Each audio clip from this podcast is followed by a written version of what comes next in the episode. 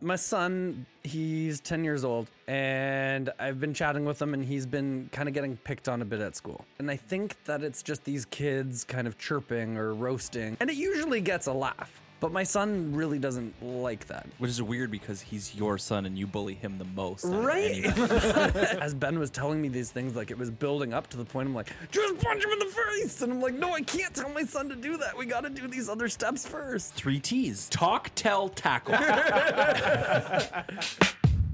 If you got some time to relax your mind, come have breakfast with The Real Dad Podcast. Welcome to the Real Dad Podcast. I hope you have had yourself just a splendid day. I hope you have yelled at your kids only two times today. um, and I hope you're ready for some dad fun. Dad fun? I don't know. Let's not roll with that.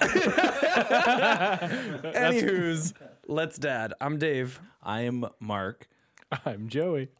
I'm Brian. Oh, let's dad. Let's dad. What did I like that. What did you think? I'm like always that. excited to hear what you come up with at the beginning of an episode. I gotta say.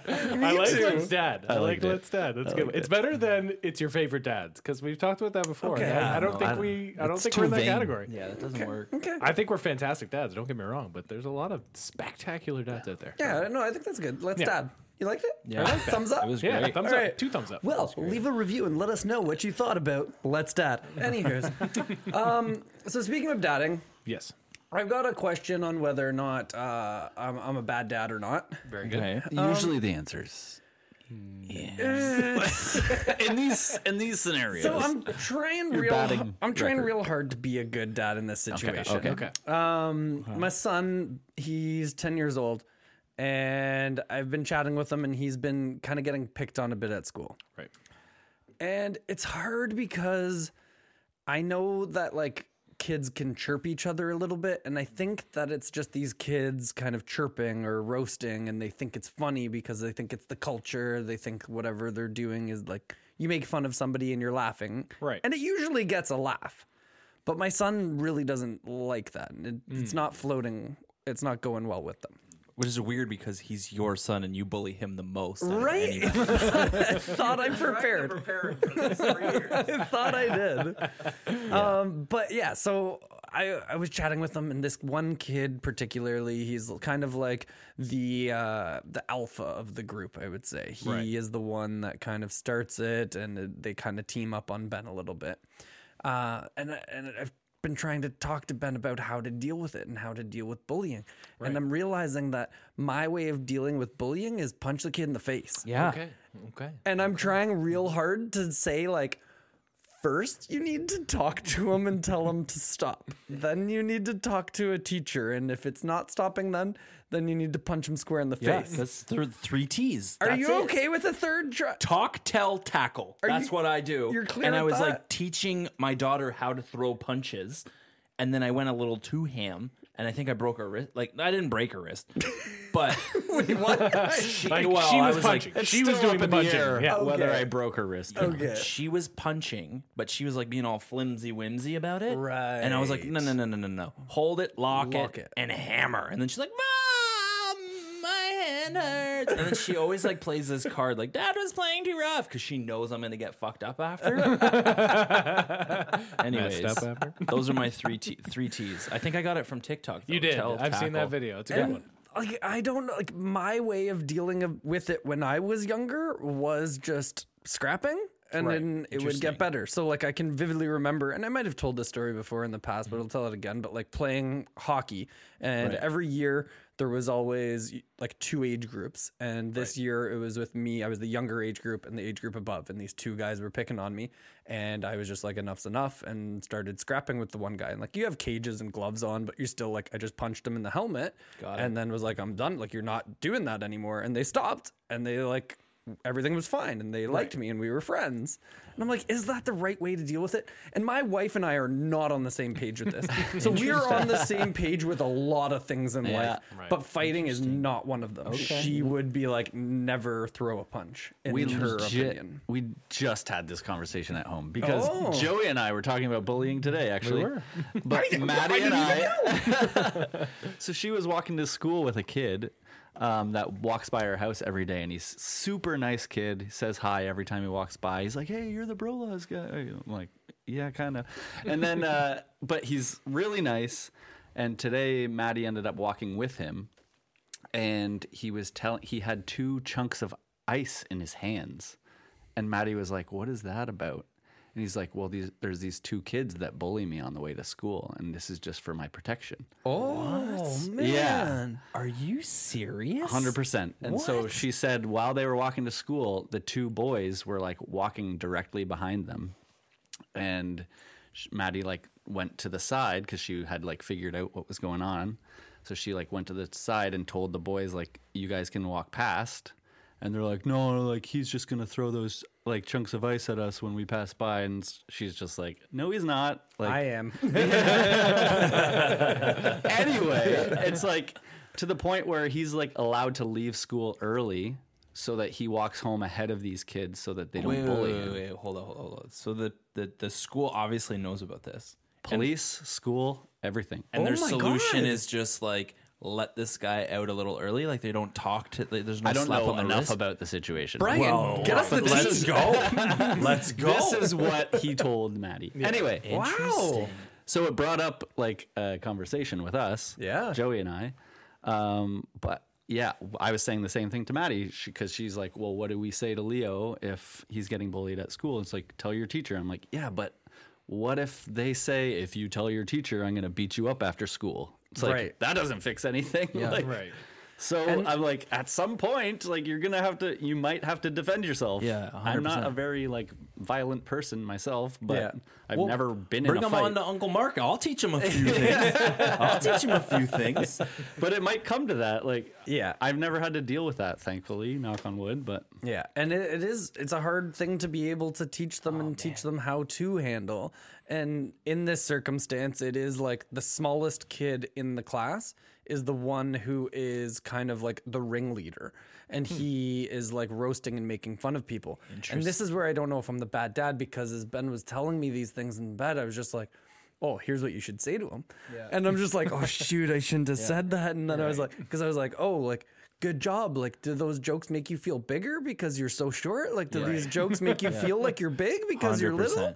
And I'm like, I'm teaching Ben to chirp him back. And I'm like, I don't know if I should be teaching you this. And to the point where I'm like, dude, I'm just giving you bad advice here. I'm going to go let mom step in to I'm see. getting fired up. My advice is not going in the right direction, and you probably need an adult in this. and,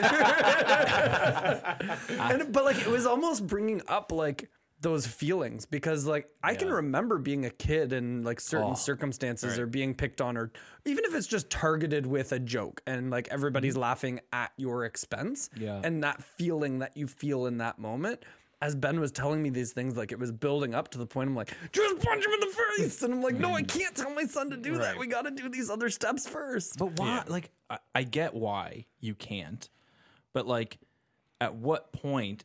To Brian's point, at what point is it that you're like, okay, we're gonna have to defend? Like, you're gonna have to Yes. learn how to defend yourself. So here's what I did then. So because I don't want him to jump to that, and because it's not a bullying situation, I don't think my son can be a little bit more sensitive. I'm a sensitive guy. I can get that in him. and him. you torment him, like you literally torment him. Oh.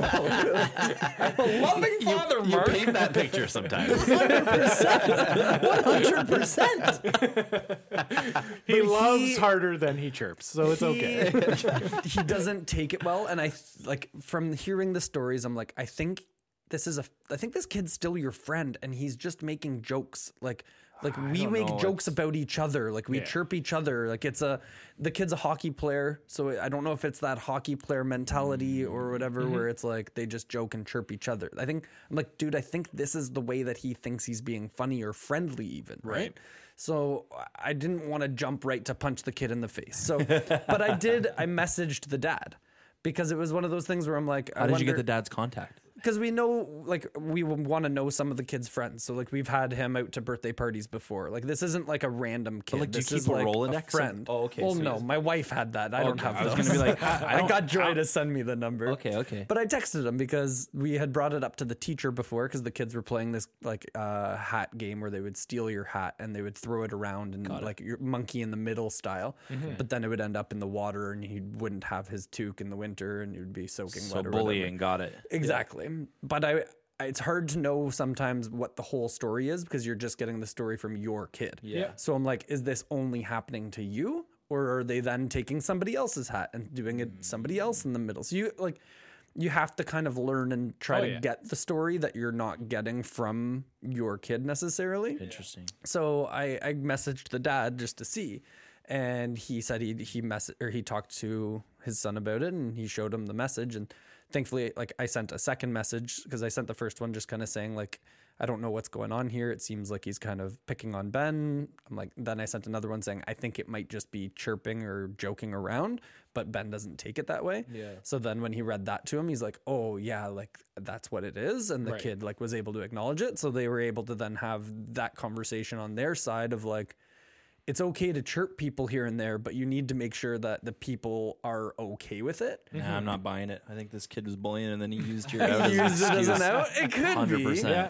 But to the point where I told Ben, I'm like, we'll talk about it. We'll deal with it. So we've already talked to the teacher once about it, and Yeah. the teacher's more aware of it. There was a supply teacher today. So I think the chirping was a little higher because the supply or the regular Right. teacher wasn't there to shut it down. Getting away with more. Um, But now I and I had a hard time knowing whether or not I should go to the other kid's parent too. Mm-hmm. Where it's like, should you let the kids work this out on their own? And I felt like I want to just message the parent to see and get them involved in it because Right. I'm clearly involved with it at home and they might just not be aware of what's going on. But I had told Ben, I'm like, we'll talk about it. I'll talk about it with them and we'll see where it goes. If it keeps going, then a punch in the face is necessary. Yeah, like to me, it's like that's the you need to get your message across at some point that you need to stop. Yeah. I've been trying to teach, or I want to teach our kids, kind of how to read the room. So even if he's even he's if even if he's not the one being picked on, like just to show like tell him like look at the kid who's kind of being like chirped. Yeah. Yeah. If they look like they're having a good time, that's one thing, but you need to be able to recognize when it's they're not having fun anymore. Yeah. Yeah. Hundred percent. And it's like totally fine to stick up for that kid. Like Right. go talk to the teacher or like say something yourself. Like Yeah. I want him to feel comfortable to like interject in those situations. Which is hard because I think they get into that like leader mentality and like Yeah. that pack life as Yeah. kids, where there's the one kid that kind of sets the bar and sets the precedent of where things are going, and then it you need to like. How I don't know how you give that kid that Uh, confidence I to stand up and stop in that moment. It's interesting. I have, I have very many thoughts. I thought we were talking about Valentine's Day. We'll get there. okay. Valentine's Day, Schmalentine's Day. um, yeah, I'm. As Brian mentioned, we chatted about this today, and then I had a therapy appointment today. So then our conversation kind of bled into that. um, Interesting. so I've unpacked a lot of this today, and I have a lot of thoughts on it. Uh, Wait, hold on. You're shorter. So are you the ringleader? Are you No. like a bully? no, no. no. Okay. Uh, yeah, no, I was bullied pretty much from grade two till when I left high school, is what Same. I've come to realize. yeah. Um, and a lot of it was, yeah, like not solidly. I don't want to paint a picture of me like literally getting beat up every day because I still had a lot of friends, especially through high school. There was just a couple of kids who decided that I was the one to be picked on, and a lot of it is because they knew I wouldn't do anything about it. Right. That I would just take it.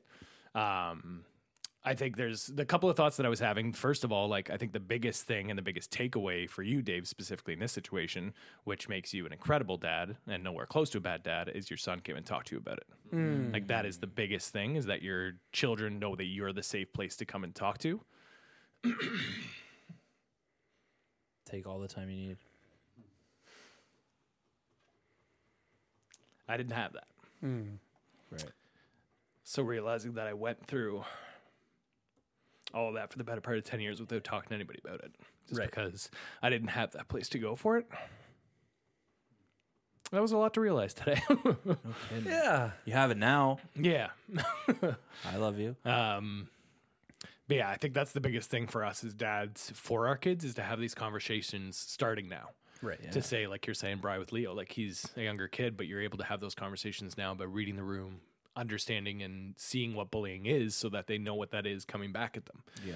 Um, because I grew up with it kind of at home too, but that is how I interacted with my closest brother, Josh, in particular, is we were always on each other's cases. We fought all the time. It was just kind of what brothers do. That's what you grow up thinking anyway. Um, now looking back, obviously our relationship wasn't great when we grew up, but I think that made us kind of tighter as we got older. Yeah. Um, but yeah, that being able to recognize it and see it for what it is, so that you know when it's time to talk to an adult about it, so that it doesn't get to a point where you have to physically defend yourself. I think if it gets to that point, that's when you're in trouble.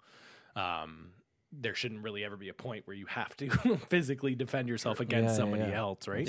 Um, I think that one of the big things is like what I'm hoping to do with my kids as they get older is give them the confidence to isolate that person into a conversation because Yeah, that's what kids never want to do. Like that's awkward as hell when you're a kid to be like, Right. "Hey man, can we talk?" it's Like, human to human. yeah, I know. I've never said that to another kid my entire time growing up, right? But to give your give that confidence to be like, not necessarily in the moment because the kid's not going to be responsive in the moment, but Yeah. if you can catch them on a lunch or on a recess where it's not happening and just like, hey, can we talk? Like, Yeah.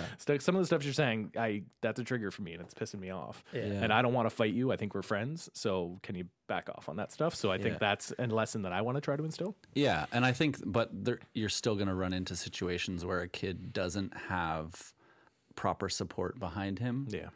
or her, and they're not going to know how to handle that conversation Yeah, either. Yeah. Right. And so things could still go south anyway. But yeah, I think that's a great a great point. Is just like make it really like Yeah. human to human. Like let's just talk it out. But at what age is Yeah. like it's so tough when they're like small Yeah. for that to happen. And like, and I, it is interesting because it is the what you learned and how you do it. So like me growing up, I can remember my dad teaching me like self defense moves at one point, where it was like, this is how you're gonna have to defend yourself, or this is how if you do get into a fight, how you need to fight, kind of thing. Mm-hmm. And I can remember those moments, and like, so that's why like. I, as a kid, dealt with it with violence. Yep. And I, I wasn't the one to talk about it. If where it's like, if you crossed the line, then I was going to tackle you and we were going to go. Right. And that was going to solve the problem. Mm-hmm. Where I'm like, I don't want that to be my son's future and stuff. But then it, it might sometimes go to that. And I don't, I don't know. My wife said that it should never need to go to that. Mm-hmm. And there is a good point to that. Does it always, like, does violence have to be the thing that stops? The the battle or the struggle or the bullying I just think that most bullies come from a violent like place. And I think that's all they know. Yeah. Whether that's anger, whether that's whatever it is. But in my situation, most bullies don't like to be bullied back. right So they that's why they usually pick on on the the easy target, if you will yeah but we're also from a different way different generation where like l- like light years behind where things are at right now in terms of like no tolerance nothing. Whereas like bullies were known when we were growing up and the solution was just like ignore them go like the other way. Like teachers knew that who the bullies were. And uh, that's not to say that they don't know who they are now but i just feel like there's more of a rally cry now than there was when we were growing up, but the ramifications are that much greater now because there is that zero tolerance. So there isn't a way for kids to get used to it or read the room or mm-hmm. figure out different types of things, but they're like talking about it is way more accepted now than it was back when we were growing up. Yeah. at least for me. I don't know, like, and I literally don't know, but and maybe we'd have to talk to a teacher to get answers on this. But like, mm-hmm. what are what can a teacher actually do outside of like if I don't know. if they unless they're seeing it physically happen, Right. Like, what can they actually what can a principal actually mm-hmm. do about it if a kid's coming and complaining about a bully? It's like you can have conversations with those other kids, but outside of that, like what can they do? I don't know. Yeah, especially like in your circumstance that Maddie was explaining, like Yeah. when it's off school grounds and stuff too, right? Yeah. Then that's a whole nother circumstance. Mm-hmm. And that's where, like, for me, even with my son being the oldest, like, one, this is another circumstance that I didn't know how to be able to tackle because I wasn't picked on much as a kid. Um, I, if anything, was probably the dick being the one picking on people. One hundred percent. One hundred percent. One hundred percent. Makes good TV though. Probably though. That, that checks it. That definitely checks it. I was a bit of a dick when I was a kid. When I was a kid, right? I'll get When you were a better kid, now. yeah, you're totally okay, fine okay, now, totally yeah, fine now. So this this was never Right. Something that I thought I would have to deal with with my kid. Like I thought, if anything, like things would be fine. But he mentions like it's not just this one kid. Like this other person picked on me. This other Mm-hmm. person. I'm like, why are you the butt of everything? Like, why are you the one that's getting picked on? Like. Is it something you're doing? Like, are you being annoying? Are you being like, are you You can't put you can't put that on no, it. I didn't say that to him, but I'm like, I'm trying to figure out, like, Yeah, yeah, yeah. why is it that you're the one that's getting picked on in these circumstances? And I don't know if it's also that he is the oldest in our family. Right. And if that makes a difference, where a lot of these other kids in his class are the youngest in their family. So Yeah, whether I would say so. they have their older siblings picking on them and then they go to school and do that because they think that's what you do. Yeah. And then Ben being the oldest, he's like, "W- I don't understand what, why are they doing this to me? Yeah. Yeah, that's a good Yeah, point. there's a level of that for sure. I think for him, because when you have those kids coming in with that attitude already, then Right, that's what you're going to be met with. Um, the other thought I had of like it kind of goes along with Brian's point, but like as much as there's way less tolerance for it now, I almost feel like teachers have way less that they can do about anything. Yeah, and even that's for what I mean. right? So that was kind of what we talked about today. Was like you could talk to the parents, but especially if those aren't great parents, in my opinion, I'll say it that way. Um, then You that's just people. going to fall on deaf ears, anyways. Yeah. Yeah. right. If they're like, okay, well, my kid's just stronger than that kid, so that's why they're bullying them. So say Levy. At least it's not mine, right? And then what do you do, right? There's no playbook for that because Yeah. if like parents have been notified, the kids know everybody is happening, but that it's still going on. That's like, Right. Then you we go from rally enough Or- people on your or- side, and then it's a war.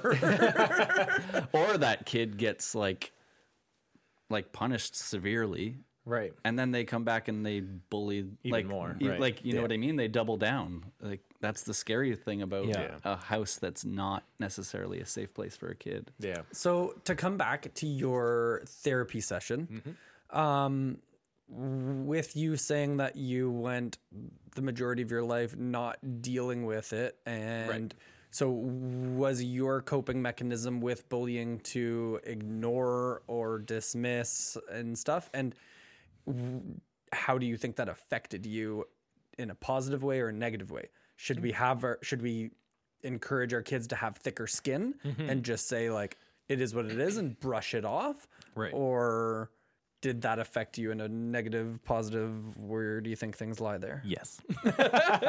um, so as far as physical violence was concerned, it was to run away because I was always faster than all the bullies. So that's the one thing I had going for me. I was a little guy, but I could run fast. Yeah, So it was definitely a turn and run. Um, I do think it gave me a thick skin, especially since the way that mine and my brother's relationship was was the same at home.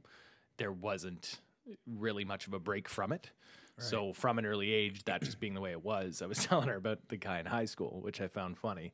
So he was a guy in drama class, um, and he literally just used me as a punching bag. So he'd show up as soon as I would see him, he'd start punching me in the arm, and then until class started, and then we'd start class. Um, but I saw him a couple of years after school. So Meg and I were together, and we had gone down to a Jays game, and I saw him and his fiance, I think at the time, and she went to our high school as well. So we like struck up a conversation. Hey guys, how's it going? And we were talking with him, but he just stood like that little bit away from all of us 'Cause you're like- and wouldn't look at me. Where I'm like, it and it wasn't. It didn't seem like it wasn't fear. Like I'm, I'm still not that big of a guy at that point, and like. But he just, you could feel the awkwardness off of him. Huh. Where it was like me and Meg were having a conversation with exactly where it's just like, I think he realized who I was and how shitty of a person he was back then. Yeah. You think that it was like guilt, like a guilty conscience? I think it though? was a bit of that. Like, Really? I feel shitty, but now I don't know what to do. Where it's like every other interaction, as soon as we see each other, he'd start ah. teeing off on me. He's not going to tee off on me here. Yeah. Right. So it's like now he doesn't know how to hold himself or compose himself or have a conversation. That's Where it's like that's what his relationship was with me. So that was a very strange interaction. But I do think that the positive I got from it was the thick skin that I have, where now I can care less what other people think of me for the most part when it comes to that level of bullying and opinion on my life and judgment on my life. Um, I the negative side was just how it was dealt with at the time and the inability to talk to somebody about it. Right. Because I wasn't the type to tattle or tell people, so Right. that I wasn't telling teachers or parents or principal. So when you're holding that in, I think that's when it can get dangerous, especially if you don't have a loving family at home. Right. Because that's what I did have was a loving support at home. Yep. Which meant that it didn't go to a dark place for me. And that's where I can see where it goes for kids. Where if like that's all you're dealing with and you don't have a loving family at home, to build you back up. Exactly. Now you're getting pits of anxiety, depression, and all that that kids are dealing with. And if you're dealing with that at a young, impressionable age, that's when you have kids that go down a dark path, right? So I that's think what that speaks to your character a lot, though. That um, you dealt with all of that, and today I would say that you're fairly close to a pacifist. You're I respond to these types of things with love Yeah. and not uh, in with fists, basically. you know what I mean? Yeah. Like, and I think that's I amazing. Like, I wouldn't wish those types of situations on anybody. Um, so I think that's pretty cool. It is neat. And she asked me, it's funny, she was like, Why do you think you've never turned to the violence? Or like, do you know why? And I was like, I honestly, I don't know. I'm like, Yeah. I can maybe just account that to my family because there was no violence at home. Um, but I was like, I honestly don't know. Like, Yeah. by all rights, I probably should have at Do you think point. that's but why you listen to death music? I don't listen to death music. Well, I mean, it's I pretty dabble aggressive. a little. That's Brian. Not quite Not as Brian. much as Brian. It's not quite Brian's music. I didn't discover it till later, so maybe if I discovered it earlier, no, then it would have been an outlet. Yeah, it's an outlet. Yeah. Hundred percent. It lets the rage out. okay, so it, then it, um, dealing with coming to this discovery now in, that you're an adult, does that at all change how you plan on raising your kids at all? I'd say it affirmed it. Interesting. Um, this was something that I think we've had discussions about um, on and off, but I think that was already something that I wanted to initiate and something that Megan and I have talked about, my wife, in our relationship and how we want to parent. Right. Is that creating a safe space for your kid? Yeah. As far as dealing with actual bullying situations, I don't know yet. We haven't crossed that bridge yet. Got it. I haven't gone down it. So I'm interested to see and continue to unpack what that is. Do you think that would be a trigger though? Uh, it will be for sure, and that's Yeah. part of Brian and I's discussion Yeah, today. Is like I don't know how I'm going to react, especially if it doesn't get resolved. Got it. Because as much of a pacifist as I am, I think it's going to be different with my kids. Got it. Where it, yeah, like I don't more want it to, but I don't want to get it to a point, especially if it's my daughter, of being like, either this gets settled or I settle it with the parent. Yeah. right. Yeah. Like, Yeah. But that's how that's I was that's, legit debating whether or not it's okay to go over and punch a 10 year old in the face. no, no, no, Is this illegal for me to do? Or? There's no debate. I, Hundred I, percent illegal. Do not, do not do that. I, I'm joking, kid. I kid. I kid. I 100% will punch a 10 year old in the face.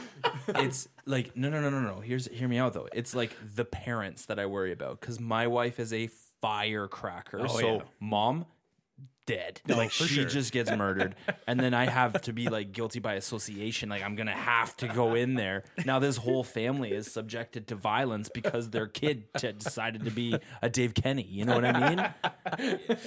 And it was like one thing that did come up while I was having this conversation with my son, uh, because he was kind of telling me like today was a bit of a bad day for him, where he kind of got picked on a bit from uh, multiple sources, and one was a couple girls that were picking on him, and they had apparently like clawed him in the arm even, and like Right. were being like mean and. Part of me is thinking in the head, well, they might have a crush on you, Yeah. but then two is also like, I just told you to punch a bully if you if it comes to it, and I'm like, Right. you never punch a like you never punch a girl, Yeah, like that is something that doesn't happen. Yeah. And I'm Yeah. like, he was like, but if I run away, then they'll call me a, a wussy or something. And I'm like, yes, they will. And you say, I'm happy to be. Yeah. And you Yeah. run. You just run as far as you can the other direction. You do not punch that Yeah. girl at all. You just run, my man. Yeah. yeah. so there is like a differentiation that I had to make sure Yeah. that I made there that if he hadn't said something, I don't know if I would have. And Right. then as a kid, he just hears the one thing and then is like, well, dad said that like if I've talked to somebody and they're not stopping, then this is what I do. And I'm like, shit, no, like that's not what I meant. So you had to be very clear, even Yeah. though like at this age they're still very much the same size, if not like the girls are towering over the boys right now. I think that what I've just decided is I would never recommend that they fight. But if they did, I would completely understand. And Yes. I, would- I would Wait, respond. girls? So that's a good No, no, point. in general. in general, Just in general, Oh, okay. generally speaking. because and that's what I had said to Ben, where I said if the if something did happen, I would I wouldn't you wouldn't be in trouble with me. I would come to the school and I would talk to you about what happened and we would figure it out. Right. Because I can remember my mom coming to the school to get me after I got into the principal's office for a fight. And it was like, well, why did you fight this person? It was like, well, because he called my friend gay and was picking on my friend. So I fought him. Right. And it was one of those like, oh, okay, yeah, you picked up like you you're Right. you were standing up for your buddy, and like I didn't get in trouble for that, Mm-hmm. which also like instituted the thought in my head that that's how you're okay to solve problems, which isn't the best thing to do. But Right. the, sorry. no, Oh, uh, the one thing I was going to say is um, you. I, I saw a clip about a similar situation, and the dad was basically saying because the kid had to go to the office and they had to deal with the consequences of their actions, but at home they didn't get in trouble. Mm-hmm. It's like you have to understand that there are consequences for your actions. Yeah. So you need to basically you need to if you do something like that, you need to know that you're probably going to get in trouble, but is it worth it? Like, Right. Yeah. You know what I mean? But and when you come home, you, we're going to respond with love and care, and we're going to make sure that you own up, like you deal with the consequences, basically. But mm-hmm. like, you, home is your safe place.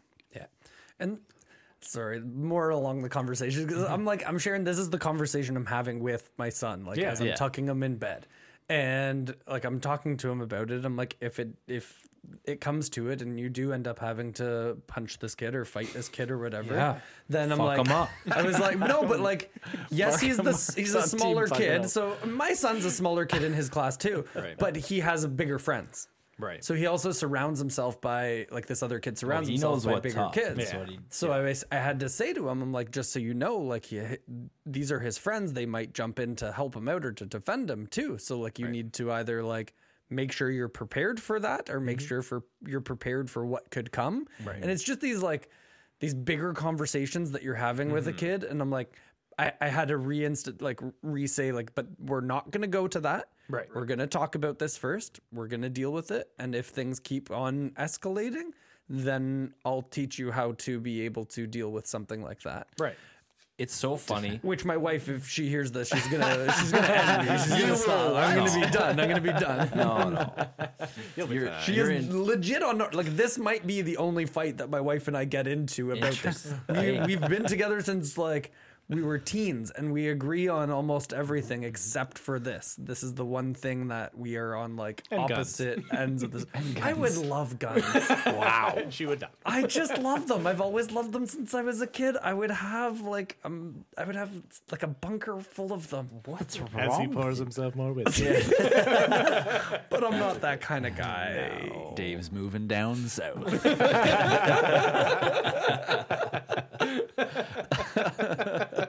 how old is Ben? 10? 10, so grade 5. So grade 5. So this is like pre-puberty for dudes. yeah. That's definitely like bully central. I yeah, think. that's what Yeah. kind of. I can remember yeah. grade five, grade six were those like Yeah. transition years where there was like a lot kind of happening. Yeah. And then everybody kind of settled in mm-hmm. grade seven, grade eight. And then grade nine is a whole different world going into high school. Right. And that's where I think so much of it is situational too. And that's why the most important thing needs to be creating the safe place for your kid. Yeah. Because for me, if like the physical altercation was never an option because I was always the smallest kid. Right, Like I was always going to get my ass kicked. So that was never an option for it to escalate to that point. And you don't want to have that be the fallback in case it is like they get a bit older and the kids are a bit bigger. And it's like, okay, but if you take it there, Now you're going to get your ass kicked, and they're definitely not, not going to stop bullying you, right? Because now they've just asserted their dominance on you. So it's so much of it's situational. And that's why having that safe space for them to talk to you so that you can fully understand the scope of what's actually happening to give that proper advice, right? it's it's crazy what being bullied does to your self esteem when you're younger. Like I remember, um, my parents got divorced when I was probably grade one or grade two, and I went to I had to go to a new school, and I was a new kid there, and these kids locked me in the um, there was like a, a basement or like a couple sets of stairs, and there's a bathroom there, and that was the first time I learned what Bloody Mary was. And they locked me in this bathroom, and they start telling me about this Bloody Mary thing, and I'm bawling my eyes out, I'm bawling my eyes out. So then, uh, after like the teacher comes out, and Miss Harris, God bless your soul, if you're still around and listening to this, I love you forever. Uh, comes me, pulls me out of there, and then now I'm known as the teacher's pet. So when I'm out on recess, now I'm like crying on the portable steps, just saying, I want to go home, I want to go home, I want to mm-hmm. go home. So then there's like this weird association when you get a little bit older that you meet all those kids again, like you were saying, but still being kids. Like I remember going to high school and and now reconnecting with this redheaded kid, and it just brings back all of those insecurities that still are with me now, and that's mm-hmm. why I'm so like anti-bully and like I I go straight to anger mm-hmm. for whatever reason, but I've now learning that I'm teaching my daughter to also go the, the same way. Because when mm. like my wife and I are kind of like play fighting or whatever, she comes into the defense and like her first line of defense, like I'm gonna punch you in the face, and I was like, where did you hear that from? and it's me, it's totally me because like it's that fight or flight, like you were saying Yeah. like earlier, right? It's like it's it, uh, it's crazy what words can do to all of us. It's it's fucked. Joey can attest to. I think it's a family thing on my side oh, because the kiddies. there's just that Kenny thing that we we just like. I don't know if it's that jump to the defense of people, but it's like that injusticeness too. Where mm-hmm. like in baseball, where my dad would be playing catcher, and he- my dad's like this old man playing back catcher, and we're in this men's league. And one of the guy, one of the batters might chirp him, and so then my brother's like, "Pardon? Like, what did you say?" Yeah. And then my dad, and then it's like, oh shit. And I'm in the outfield and I'm like, are we going right now? What's happening? Like, and Joey and everybody else is just laughing, like, what the hell are these Yeah. stupid Kenny's doing? But it's But we're it's also true. known as like the most loving Yeah. people you would meet too. So it, it is a very weird jump in our Newfies. world. You, get got to be Newfies somewhere down the line. 100%. the Irish, somewhere. the Yeah, Irish. the Irish. Yeah, hundred percent, hundred percent. But that's it. It's so funny because like I have five brothers, and I remember like I wanted to go out somewhere so bad, and my dad was like, "No, absolutely not." And then my brother was like, "Can I go?" And he was like, "Yeah, sure. You didn't do anything." And I took a. I remember I had like a peanuts like like Charlie Brown metal garbage can, and I beat the sh- shenanigans out of my brother with this garbage Oh, can. no. Oh yeah, just right, boom, knocked him down, and just went peppered like WWE style, to the point where my dad was like, "What is wrong with you?" And uh, to this day, I don't know what's wrong with me. And we're my brother and I are fine. But yeah, it was like this weird kind of like You snapped. straight to. I, I tend to snap. I'd like to introduce you to Valerie. So here's I want to dive into this a little more, not that specifically, um, but into the session a bit more because I learned some really cool things in there today that she talked about analogy wise. Um, so the first was uh, neural pathways and habits. So I know you read the Atomic Habits book as well. Yeah. I really like that Yeah, book. it's a great book. Um, yeah, so My Princess Peony book beat it actually. that doesn't surprise in me. sales. Another fantastic Yeah, book. build like a princess available now on Amazon. Um, but she was talking about it from a, a neuroscience point of view. So it's like when you create an, a neural pathway, which is like a thought, an action, whatever, it happens and you don't. It never goes away. So when people are like, "I've I've already dealt with that in my past. That's gone." It's like it's not gone. It's always going to be there because once a neural ah. pathway is formed, it exists forever in your head. You can forget about something, but it's always there. Now, the more you do that is when a habit gets create, and that neural pathway she was explaining is like a groove. So, like when you first do something, it's like that, and then the more you do it, the more it opens up and becomes this deep embedded neural pathway in your brain. So, ah. in this context, if physical alterca- altercation becomes the go-to way to deal with things that just gets deeper and deeper as the kid grows older where all of a sudden that becomes the fallback the automated way of dealing with things was Right. how she explained it your brain goes into automated mode and that's all you know that's what your go-to move is becomes um, and then the other thing we talked about that I thought was really cool was um, the process of going to therapy, in her opinion, and how that works was that each of us and our minds, she was like, uh, picture it as a house. You are a house. Everybody builds their own home in their mind. Nobody can build that home for you. But it's a, a matter of how much of your blueprints were dictated by somebody else. So you picture somebody who didn't really have control over how they grew up, like an overbearing parent who was like, "This is exactly how you're going to live your life." Their house was built on their parents' blueprint, and that is all. Where most people, you have influence from parents, you have friends, you have siblings that all influence the blueprint of your house. So going through therapy is stripping things back to the studs to realize what blueprints were used to build different parts of your personality. to be able to understand them. Exactly how they started, where they came from, and how they're currently affecting you. It's like you you go back, go back till you hit that core memory of like, okay, that's probably when this started. So, and these are all the things that kind of affected along the way. So she's like, you you strip it down, you put it back together, and you see if it works. If it's not working, then it was jacked up in the first place, and you need to realize, okay, what do you want to change about yourself? She's like, that's the mm. part of therapy that is the actionable change that you get into that nobody mm. really knows about or talks about where it's like that's where you're actually changing how you react to different things where you have to look at how you're reacting now why you're reacting that way and mm. start building new neural pathways which are new habits which is what that atomic habit books talks about a lot you need to replace a old habit that you don't want anymore with a new habit that you do want so i was i was speaking to it with uh, my life and being uh, someone who avoids conflict so because I would always run away from the bullying and it was never talked about at home, that was how I in my head decided that's how conflict gets dealt with. You don't Right. face it, you run away from it, or you don't deal with it.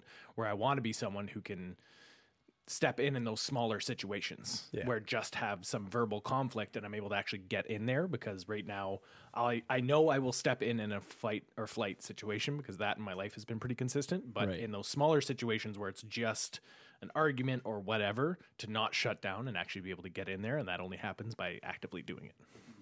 So you're saying that Mark replaced his pathway with Doritos? Yeah.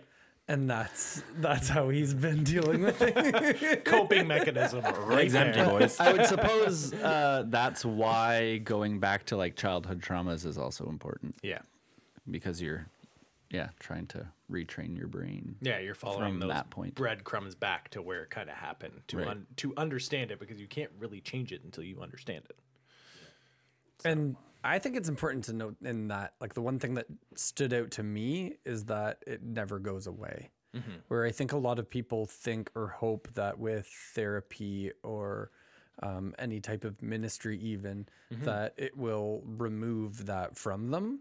Where it's n- never going to remove it from you. It is a part of you. It has created that pathway, but it's understanding it and being able to move past it as hmm. opposed to letting that pathway dictate your reaction every single time. Exactly. And I think it's inserting a bit of hope. Like you can change that about yourself if you really want to. It's going to take a ton of work. Hmm. You can't just be like, go to therapy, walk out. And I didn't walk out of there being like, cool, I'm good now. Yeah. I walked out of there being like, oh, God, this is going to be a lot of work.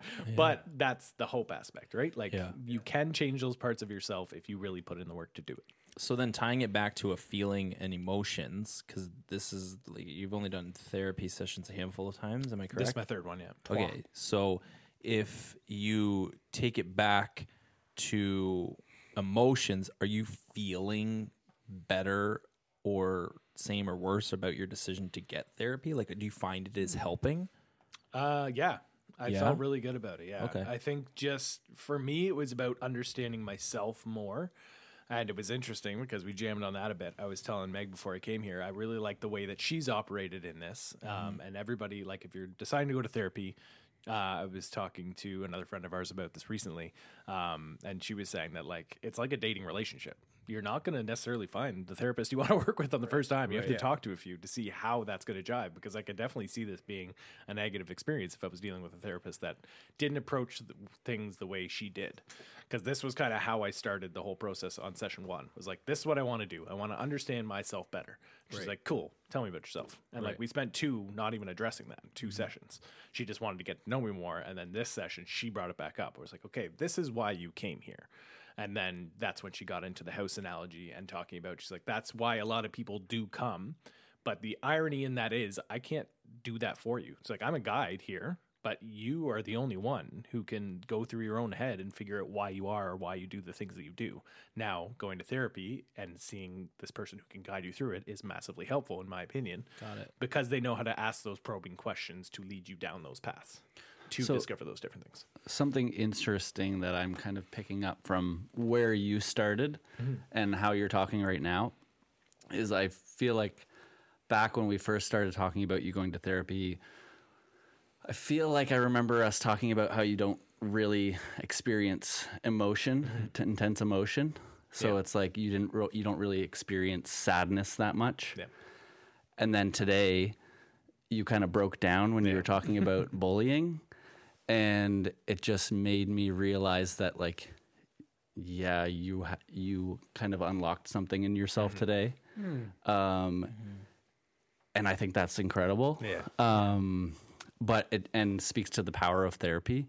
Um, I and I'm excited to see where it goes for you. But it's just like maybe the, your obviously your neural pathways would lead you in a uh, kind of defense mechanism and Exactly. and not allow you to feel those feelings, Right. uh, which is just super interesting Yeah. to note. That it's it's an interesting part where that was my first therapy session. Like that's why how I brought a lot of it up was my lack of emotion in life. yeah, Um, she kind of made it sadder today, but it is what it is because that is kind of the resolution we came to. Is it's Yeah. like it, it's a defense mechanism and to do with pretty much all emotion.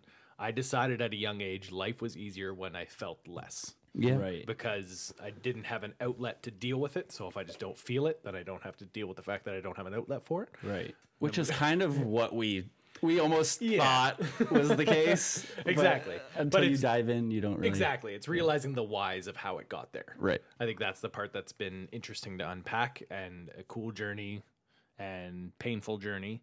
But I think I kind of knew that going in. I think it it's been harder than I thought to unpack a lot of the stuff, especially since a lot of it has to do with my parents. Mm. And that was kind of something going into it where I was like, I didn't want it to affect my relationship with them in a negative way.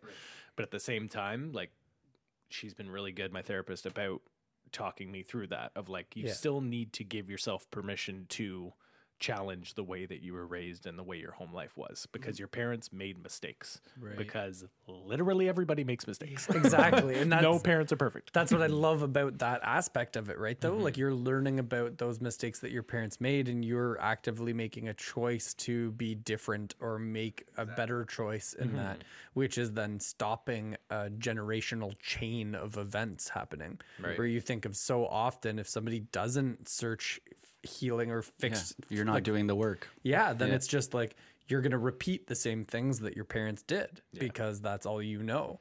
Um, unless something was bad enough that it stirs you in another direction. But I love that aspect of it because we're here talking to dads and having these real dad conversations. And we want to encourage dads to be able to deal with those things. And I think that's a conversation that in our world, I feel we have because I feel like we're very vulnerable and open with each other. Mm-hmm. But when you look at the landscape of men and dads, it's not there. And those open dialogues and those open conversations of dealing with those past hurts, traumas, events in your life that have created those neural pathways as to who you are they're not willing to dive into mm-hmm. those to find out what is going on and what's making those things happen Right. But i find it interesting too and i'm wondering if there's a therapy shift happening hmm. and I'm interested to know how your therapist handles things as far as whether or not they give you active advice or practical things that you can do.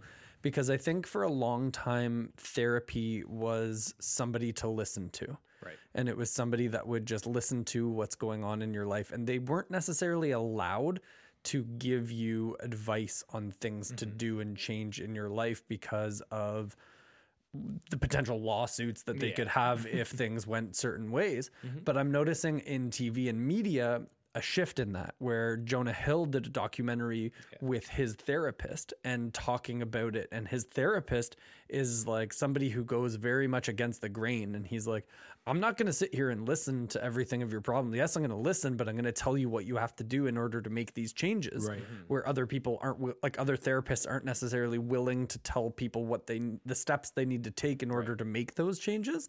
And then I've been watching, um, uh, I think it's called Shrinking. Yeah. With uh, it's really good. Yeah. And he is a therapist in it. Um, what's his name? Jason. Jason Segel. Yeah, and he's a therapist in it, and he is like reached rock bottom, but he's going against the grain. He's doing all the things that a therapist is not allowed or not supposed to do. And I'm curious to know whether or not therapy is changing in that direction because media is talking about it more and like saying like these are the things we're talking about and if I tell somebody how to actively do something and it's working but then what are the repercussions that they might find in lawsuits and stuff down the way And that's where it's it's again it has to be something that's person to person, right? You're going to have different therapists that approach what they do differently, and I think that's always going to be the biggest risk too. Like whoever their uh, I don't even know if they call them patients. Client, let's call it that. uh, if they're more high risk for that, right? Like they're not going to give that type of advice to someone who's maybe more of a if you're dealing with more of addiction, where it's like you're you're dealing with a very thin line of someone who can cross a path and then go down a dark hole, right? So it's yeah, person to person, but I'm I'm excited for it, and that's why I think I've jived well with my therapist because she likes to educate. She's an educator herself, um, and she likes to insert some of that. Okay, this is something you can work on when you're not here, right which I think is valuable information. Absolutely. I want to make one more point that's more of a challenging point. So don't- we don't necessarily have to jam on it a bunch, but I wanted to make it. Um, and it's more towards the way I was raised, especially in the church, and uh, based on what we were talking about before about uh, dealing with things in your past. And I feel like that's one area where um, Christianity, in particular, and the way I've experienced it, has failed people a bit. Is that this concept of bringing old traumas and pains to God's feet, and now they're gone. Right. Where that just doesn't make sense biologically neuroscience wise. Like it's not a thing. It's not just going to be gone from you.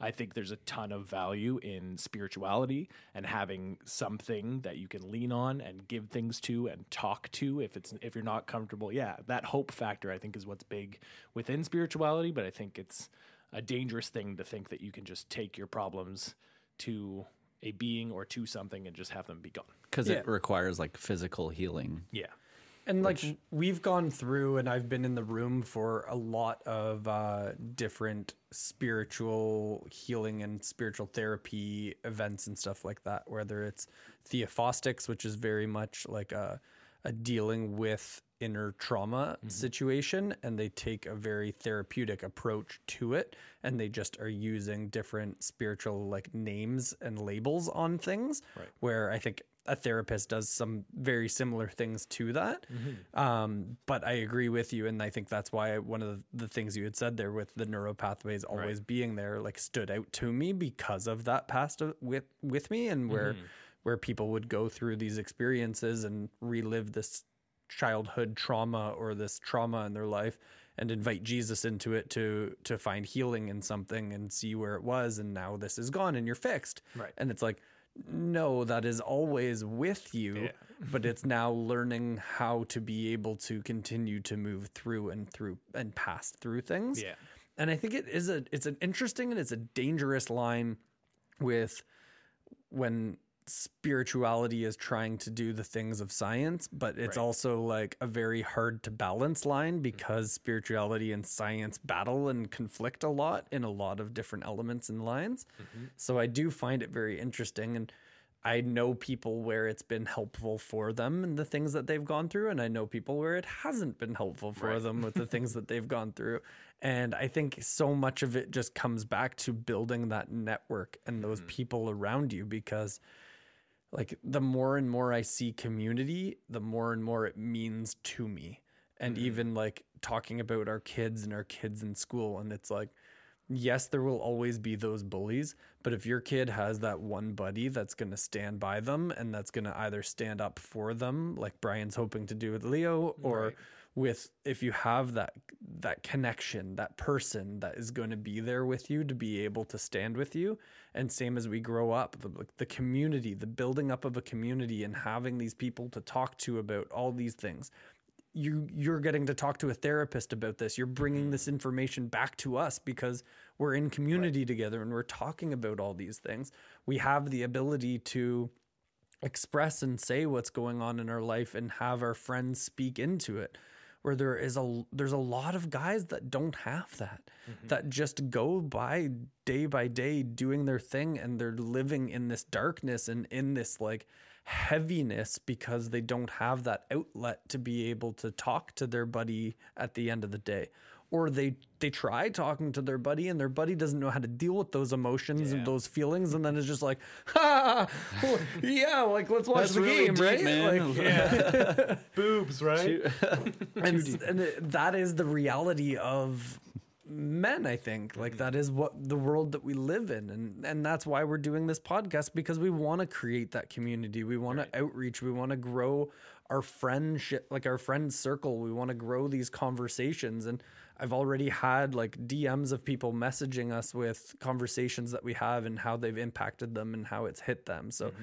that's what encourages me to keep coming out here at whatever 9 10 o'clock at night to have these conversations because like this isn't a conversation we're going to have in between games at basketball. Right. it's just not something that you're going to get into where being able to sit down and have these conversations in this atmosphere is something super special that we have amongst ourselves. And i don't know i wonder how we help create that environment for other people hmm.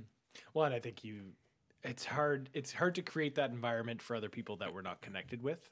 But as you're saying that, for people that are connected to us, I think it's just about living that life a little louder. Right. Where like when you said that, the thought that popped into my head was like on Saturday at hockey, one thing I want to try to do in the locker room is just to have a second, be like, Hey guys, listen up. This is gonna be weird, but if any of you are going through a really tough time right now, we're trying to do more actionable like practicing what we preach here. So Right. reach out. Like we're all on you all have everybody's number. If you're having a hard time please just text somebody. Yeah. all right go back to doing whatever you're going to do. But like those little moments of just like letting guys know you have an option. Yeah. Like there's someone to talk to just send a text. Yeah. Right.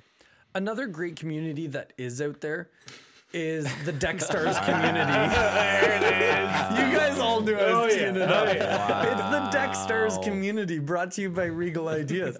because Regal Ideas has created a platform called Deckstars where they want to create that community and educate the community on how to install their products and to be able to give them jobs because Regal Ideas they've worked with a lot of different HGTV shows and they get a lot of leads that come in and they want to be able to send those leads out to local builders in their area. Um, Joey and I put on webinars where we do teaching lessons on how to install Regal Ideas, Crystal Rail. We're doing one that's going to be talking about their new web software that they have where you can build your deck on their software, lay out the decking, and it's going to spit out a complete material list for you. big bang boom Um, so they've got all the things, and we're working with them to to build that community as well. Uh, also, Great read. they ha- they Great also read. they also have lighting strips. no, no, no! Don't touch it. don't touch it. The it. railing is so easy to install. Why do they have to send professionals all over the country to teach you how to install it? We're not Have you met? Have you met Dave and Joey? yeah. the opposite Yeah, they they tell you to ignore half the instructions. You don't need that. You don't need that. from the pros I like how we have something special in that our last episode was like call me or not our last episode this is the last Right, one right, that right. I listened to was like call me daddy and we're like talking about bedroom stuff and this episode got deep boys we got a little emotional Hey, here that's what we're here. Real dad. nothing's out of bounds for dads all that to say I Let's hope get real. I hope that you've gathered something from this. I hope there's been some takeaways. And if you are thinking about uh, doing therapy, feel free to reach out to Joey. His number is no, I'm not. Not a therapist. but reach out to us. We, we're more than happy to uh, to chat with you to help you through something that you're going through, or to be able to uh, to connect you with people that can help you in your area. And if you need someone to beat up your kid's bully, Mark is happy. Son of a bitch! I was gonna say that. I'm like, and if you need help dealing with a bully, I've got two bats. two bats. The Real Dad Podcast, Brass Knuckles. Can we do that? Real dads. No, for real. Leave a review. We love you all equally, and may the sun shine brightly on your face. I'm all out of sorts. I'm gonna need you guys to help carry this shit. I'm just here to get drunk. I would love guns. wow. I just love them. I've always loved them since I was a kid. I would have like um I would have like a bunker full of them. As he pours himself more whiskey. My love language is getting people drunk.